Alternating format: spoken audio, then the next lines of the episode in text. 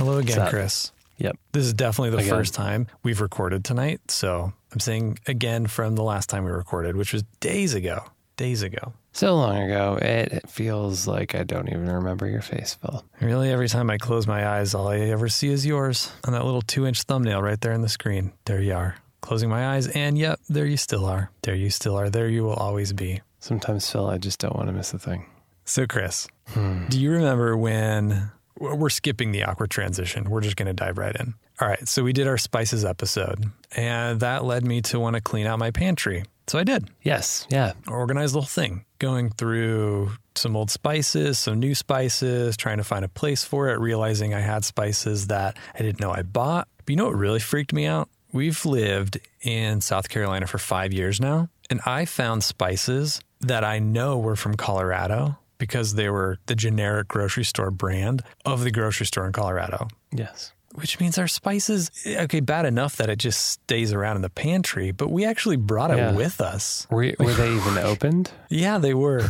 We put it in a box. That's a good start anyway. And then shipped it. Why would we do that? And I'm not talking like, you know, really expensive saffron. No, I'm talking like toasted sesame seeds, or can't even think of anything right now. You got to retoast the toasted sesame seeds. We do have to retoast the toasted sesame seeds, because what do they taste like without retoasting them? Nothing. Okay, so I guess the question is, if you double toast it, is it like a double negative? So now they're just plain sesame seeds? Unless it's compounded, but we're not a math podcast. We're a dad's podcast. T-squared seeds. That's terrible. So what did I do when I found all these old spices? I threw them away because I thought, well, those aren't good anymore. Surely I don't need all these garbage toasted sesame seeds. I thought maybe you were going to like turn it into some type of scent, a fragrance. And then maybe you could get like a men's grooming product line off of that. Some deodorant, some hair products, some body wash. Some talcum powder. From your old spices. You do not want to confuse talcum powder and cream of tartar. Not the same. No, I don't think so. I don't know who's more like, who's screwed on that? Is it the person that's eating the snickerdoodle cookie, or is it the person that's trying to demoisturize? Bringing this back in, my question to you is, should I have thrown all those spices away, or do you think I might have been able to use them, repurpose them? So I actually just saw a video not too long ago, kind of on this same topic, coincidentally. Of course. The video like had nothing to do with the inspiration for, you know, you asking that question or anything. I just happened to, you know, have this video in my back pocket. And they were talking about just the same thing, Phil. And their solution was not to just throw everything out, but rather to toast your spices. What does that do? So it does good stuff to the spices, right?